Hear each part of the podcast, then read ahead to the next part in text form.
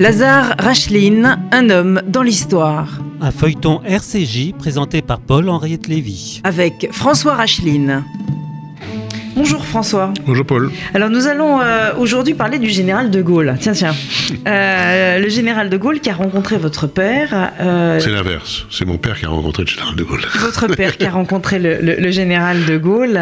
LR, Lazare Racheline, Les silences d'un résistant. C'est le livre que vous avez consacré donc à votre, à votre père aux éditions Albin Michel. donc ils vont se rencontrer j'ai presque envie de dire ces deux-là parce que d'une certaine façon, alors moi je suis pas historienne, je peux tout me permettre. Hein. Ils se ressemblent. Hein. Ils se ressemblent physiquement, bien que votre père n'ait pas la taille de, de, Charles de Gaulle, mais enfin c'est quand même un homme qui est grand, c'est-à-dire qu'il y, a une prestance, il y a une, il y a une ampleur dans, dans, dans, son, dans son physique. C'est un homme qui parle euh, pour dire des choses, hein. c'est un homme droit, c'est un homme qui, qui, sur lequel on peut compter. Euh, euh, j'ai un peu la sensation, j'aurais adoré être une petite souris pour, pour assister à la rencontre, mais. Moi aussi. ils ont dû se comprendre, ces deux-là. C'est en tout cas c'est en tout cas ce qu'on perçoit. Écoutez, euh, ils se rencontrent quand? La première fois, c'est quand? Quelle est la quelle est la, date de leur ben, première C'est un peu, c'est pas du tout prévu. Euh, comme mon père a accompli un travail euh, jugé extrêmement efficace et positif au BCRA, à la section NM, la section non militaire, à Londres. Euh, Dacier de la Vigerie, qui est le patron de ça, euh, lui dit il faut que vous veniez de mettre de l'ordre à Alger. Donc mon père part pour Alger le 23 ou le 24 février 1944, et euh, il travaille à Alger avec le directeur du ministère Alger, parce qu'il faut savoir que la France libre était complètement divisée. Vous aviez pratiquement plus... Enfin, il y avait évidemment des services à, à Londres. Il y avait encore le commandant manuel avec, euh, avec euh, euh, Georges Boris. Passy était à Londres, donc le BCRA était à Londres, mais... BCRA Bureau central de renseignement et d'action, le contre-espionnage français. Mais et, et Dacier de lui, c'était le ministère de l'Intérieur. Donc, entre l'intérieur et le contre-espionnage, les relations étaient tendues, très tendues. Ils se détestaient, les deux se détestaient, et considéraient que l'autre était un salaud. Enfin bon. Il y a même eu une histoire où mon père leur a dit attendez, la seule chose qui compte, c'est de bière à De Gaulle. Ça, c'est Passy qui me l'a raconté. Il m'a dit Votre père avait raison. Mais euh, et donc il se retrouve à Alger, il travaille et un jour euh, euh, Dacier lui parle d'une mission extrêmement importante, la mission clé. Et en fait, c'était pas du tout mon père qui devait en hériter. ça devait être, il était envisagé que ce soit Dacier qui parte ou, Passy. Enfin, je sais plus, je sais plus exactement l'un ou l'autre. Ça a créé toute une histoire. Soustel n'était pas d'accord. Enfin bon, je ne rentre pas dans les détails. Dans le livre, on les trouve les détails parce que euh, c'était utile pour euh, exposer la situation euh, concrète. Enfin, finalement, Dastier dit un jour à mon père, le 22 février, c'est facile je m'en souviens facilement parce que c'était là, le 22 février, que Pierre Brossolette s'est suicidé. Pour ne pas, ne pas parler aux Allemands. Et donc, le 22, Dastier lui dit, est-ce que vous voulez rencontrer De Gaulle? Et mon père dit, bien sûr. Il ne pouvait même pas imaginer qu'il allait rencontrer De Gaulle. Et donc le 23, il rencontre De Gaulle, il a écrit euh, De Gaulle. D'ailleurs, mon père dans son carnet, que je reproduis sur le site, euh, lr-lelivre.com, euh, il a écrit De Gaulle avec un seul L. où est-ce qu'il est impressionné, où est-ce qu'il se trompe, ou alors peut-être il se dit c'est De Gaulle, c'est de la France, comme de la Gaule, j'en sais rien. Enfin, en tout cas, il fait une faute d'orthographe sur le, nom du général. Et donc il était, euh, il était prévenu, Madès France lui a dit, vous verrez, euh, c'est un homme très dur. Euh, Dastier lui dit, écoutez, moi, j'ai aucun, aucun contact facile avec lui, c'est extrêmement complexe. Pierre Bloch lui dit, de toute façon, moi, quand je le vois, je sais tout juste si je, je fais pas mal dans la culotte, enfin bon, je, pas ces détails. Et puis quand on regarde ce qu'ont dit les uns et les autres, quand on regarde ce que dit par exemple Cordier, qui été euh, quand même euh, le, secrétaire de Jean Moulin, il dit mais quand j'étais à Londres, j'avais 20 ans, De Gaulle est arrivé, moi j'étais heureux, je pensais qu'il nous allait dire qu'on était des types bien. Il a dit n'attendez pas de moi des félicitations, vous faites ici pour faire votre devoir, c'est normal. Bon bref, tous les gens disent, et alors je ne parle pas de, de cet écrivain magnifique euh, qui a pris le nom après de Émile Ajar, euh, Romain Gary, qui lui s'est fait engueuler par De Gaulle. Donc mon père était assez prévenu quand même. Hein. Tous, ces gens-là, il les connaissait, c'était des, des, copains ou ils sont devenus des copains. Et donc il, passe devant le bureau de Gaston Palevski, qui était le chef de cabinet. Et De Gaulle l'accueille, se lève, vient lui dire bonjour, euh, chaleureux, lui demande de s'asseoir, il lui offre une cigarette. Il lui demande son parcours. Donc mon père raconte son parcours. Il fait rire le général de Gaulle. et moi, il m'a raconté ça. Il m'a dit, mais de Gaulle riait vraiment euh, beaucoup parce que je lui raconte l'histoire des deux cigarettes, les deux Gaules qu'on avait au, au Stalag 4B pour se reconnaître, euh, pour que les gaunistes, entre guillemets, se reconnaissent les uns les autres. Et là, la discussion porte pendant deux heures sur la situation de la France, bien entendu. Mais il faut savoir qu'en mars 1944, tout le monde a compris que c'est fini que les Allemands vont perdre la guerre. Sauf qu'ils n'ont toujours pas perdu. Et le débarquement n'a pas eu lieu. Et donc De Gaulle euh, dit à mon père qu'il va lui confier une mission extrêmement importante. Et là, enfin, il faut prendre un instant pour bien rappeler quelque chose ou mettre, mettre en évidence quelque chose. C'est que il existe à Alger une assemblée consultative, donc un organe politique. Il existe à Londres le BCRA, c'est-à-dire le Bureau central de renseignement et d'action, c'est-à-dire le contre-espionnage, avec un, service aussi, un bureau à, Alger. Donc, la France extérieure au territoire hexagonal, qu'on appelle la France libre, est entièrement dévouée à De Gaulle. Là-dessus, il les tient. Il tient les rênes. Absolument pas à l'intérieur.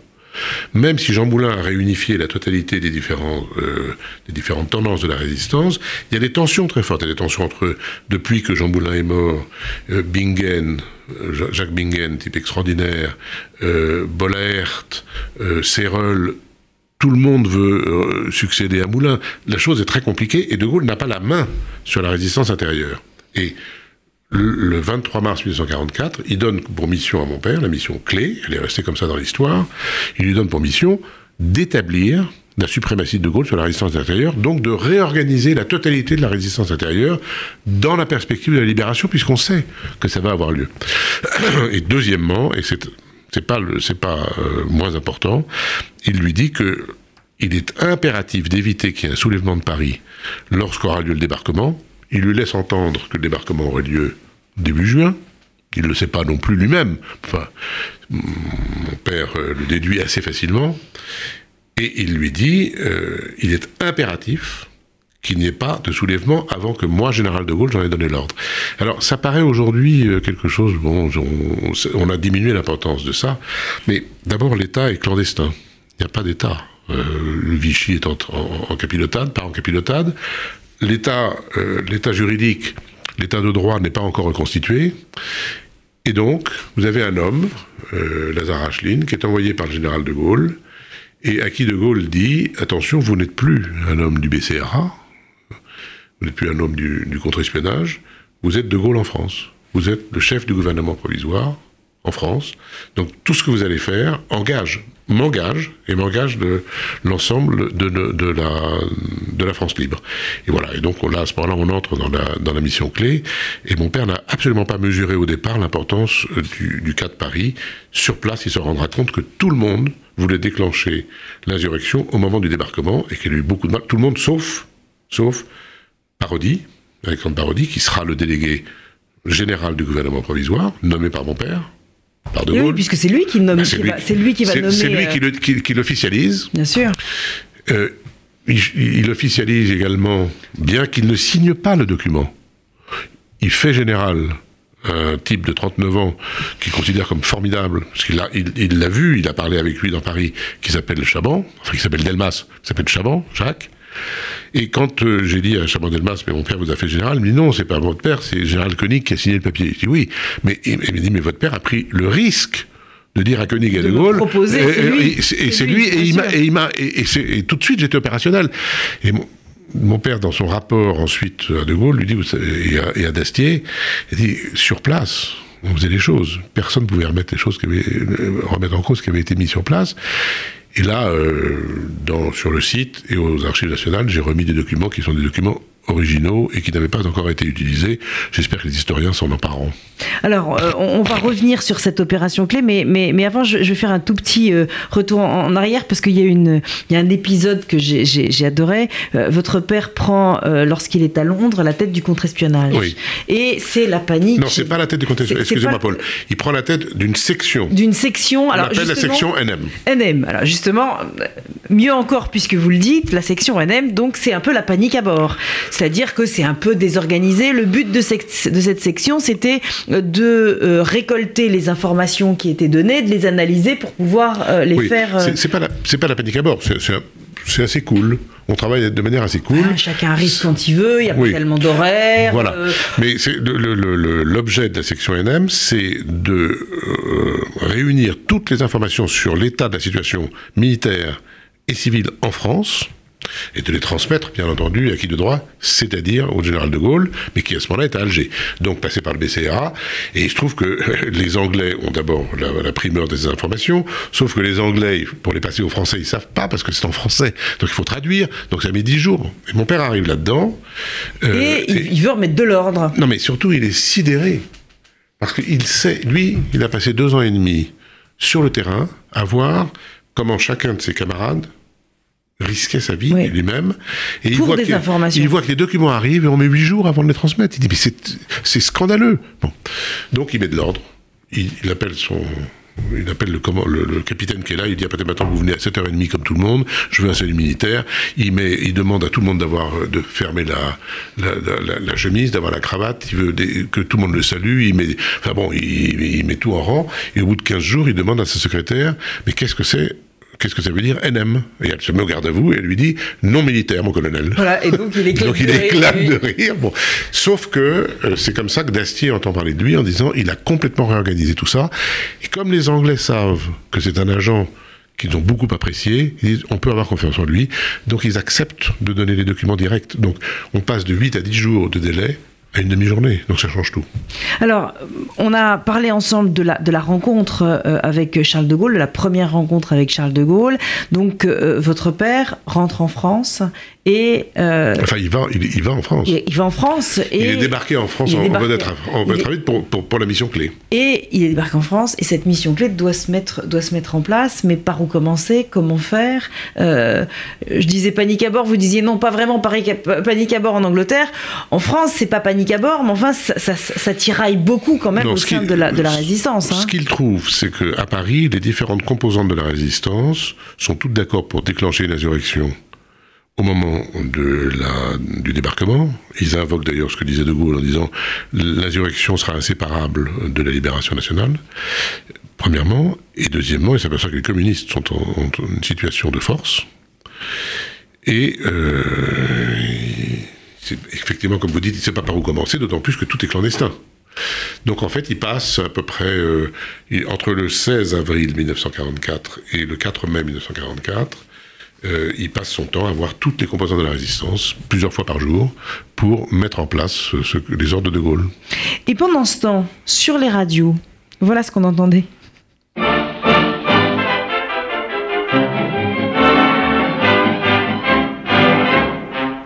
L'épicier l'avait gardé dans son comptoir, le percepteur l'a conservé dans son tiroir.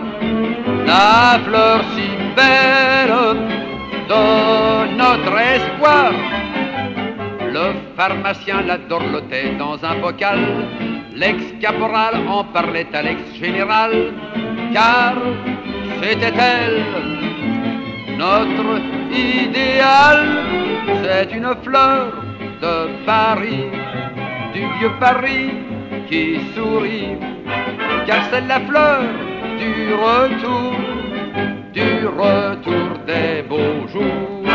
Pendant quatre ans, dans nos cœurs, elle a gardé ses couleurs, bleu, blanc, rouge, avec l'espoir, elle a fleuri, fleur de Paris.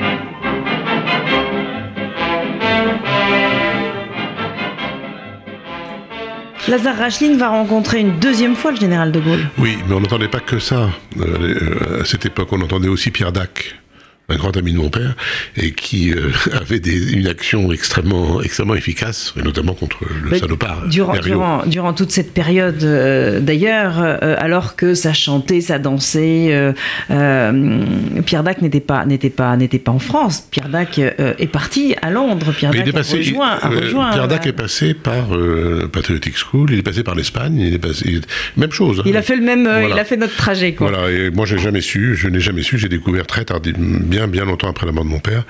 Euh, j'ai jamais su qu'ils étaient très, très liés. La seule chose que je savais, c'est que, qu'il m'avait dit un jour, c'est, euh, on peut pas déjeuner avec euh, Pierre parce qu'on a des crampes d'estomac au bout de trois minutes, donc je, je, laisse tomber, j'en ai marre. Bon, mais je savais pas qu'ils étaient très liés. Il y a des lettres de très tendre entre, entre eux deux. Euh, formidable, Pierre Dac. Bon. Donc on entendait Maurice Chevalier, mais aussi Pierre Dac. Alors il rencontre De Gaulle, pourquoi? Parce que euh, le 5 juin, vous vous rendez compte, le 5 juin, c'est quand même. C'est impressionnant, pas... les, les, dates. c'est Sur l'agenda, il y a écrit 14h55, donc je pense que c'était 15h, mais il, avait, il avait pris évidemment. De nouveau, il écrit De Gaulle avec un seul c'est quand même euh, formidable. Et euh, quand on regarde Jean-Louis Crémieux-Briac, qui avait vu mon père partir du bureau d'Astier, qui, qui, me l'a raconté, qui m'a dit Mais euh, je vois encore votre père en homme chinois, etc. Euh, il raconte ce que c'est que la journée du 5 juin du 5 juin et de la nuit du 5 au 6 juin, alors que toute l'armada est prête à s'ébranler. Quand on voit la, masse de choses que fait le général de Gaulle, je dis, bon, le 5 juin, il reçoit pendant, je sais pas combien de temps, j'imagine, au moins une demi-heure, trois quarts d'heure. Parce que mon père le voit donc à, Londres et il lui rend compte de sa mission. Et il lui dit tout ce, tout ce qu'il va trouver sur place, parce que De Gaulle va bientôt arriver en France. Et à ce moment-là, De Gaulle le remercie, lui dit qu'il a très bien accompli sa mission, c'est formidable, et euh, il lui dit vous aurez la croix de la libération, il le fait compagnon de la libération, et il lui donne la collade. En tout cas, c'est ce que mon père rapporte, et je ne peux pas soupçonner une demi-seconde qu'il ait inventé quoi que ce soit, c'est ce qu'il rapporte dans son témoignage aux archives nationales, mais il n'est pas compagnon de la libération, parce que les papiers n'ont jamais été signés. Euh, votre père aura d'autres nouvelles de, de, Charles de Gaulle. Votre père tombe malade, on est bien après la guerre. Oui. Et euh, Charles de Gaulle envoie un petit mot. Non, parce que je fais référence à l'homme froid, glacial, euh, euh, limite antipathique que chacun décrit, euh, qui fait trembler tout le monde. Or, à chaque fois que votre père parle de De Gaulle, c'est plutôt dans l'amitié, dans la chaleur, Avec dans une de- sorte de, compréhension mutuelle en tout cas. Oui, écoutez, je ne sais pas si on peut. On a beaucoup de mal à imaginer Charles de Gaulle en, en un être humain, alors donc c'est très difficile. Et moi-même, je, Enfin, les je- mots qui sont écrits sont en tout cas plein Oui. de délicatesse. Je vais le citer, ce, ce mot, puisque vous m'y invitez, mais euh, je- j'aurais même pas le- le- le- le- l'outrecuidance de, de, de dire que mon père pouvait parler d'égal à égal avec Charles de Gaulle, parce que si je le disais devant lui, il serait furieux. Donc lui estimait que c'était l'histoire incarnée de Charles de Gaulle, ça n'avait rien à voir. Donc là, on, on peut même pas comparer. Mais euh, il est malade, mais c'est le moment où Général de Gaulle veut lui offrir un poste de, de ministre, enfin, euh, comment dit-on portefeuille Un portefeuille ministériel. je sais pas lequel. Et mon père ne peut pas, il est euh, alité chez lui, il a un infarctus du myocarde, et donc euh, il le, le général de Gaulle l'apprend, et ça se passe euh, en juin 58 quand même, au moment euh, où il compose son gouvernement comme président du Conseil de la 4ème République. Et, euh, et il lui envoie un petit mot, alors je le connais par cœur, je peux vous le dire, et on le retrouve sur le site aussi, bien sûr, c'est mon cher Rachet, il emploie le mot de, de long de guerre, mon cher Rachet, euh, on me dit que vous êtes souffrant, point à la ligne, Euh, sachez que je pense à vous, point à la ligne, et remettez-vous vite, virgule, s'il vous plaît. C'est De Gaulle, entièrement manuscrit, de la, de la magnifique écriture du général, et je dois dire que euh, le mot, enfin le, le s'il vous plaît est un, est un chef-d'œuvre, et quand euh, il avait vu mon père en février 44 en lui donnant, la en mars 44 pardon, en lui donnant la mission clé, euh, au moment de se séparer, euh, il lui dit est-ce que vous avez des enfants? Il dit oui, est-ce que vous allez les voir? Mon père lui dit non, ce serait trop, trop difficile, trop risqué, et bon, allez et revenez. Et le revenez était une sorte, de, évidemment, de sentiment, vous avez raison, mais d'ordre. hein. Et le s'il vous plaît, c'est adorable, mais c'est un ordre quand même. Remettez-vous vite, s'il vous plaît. hein. Il n'y a pas de choix. LR, Les silences d'un résistant, un livre de François Racheline, publié aux éditions Albin Michel.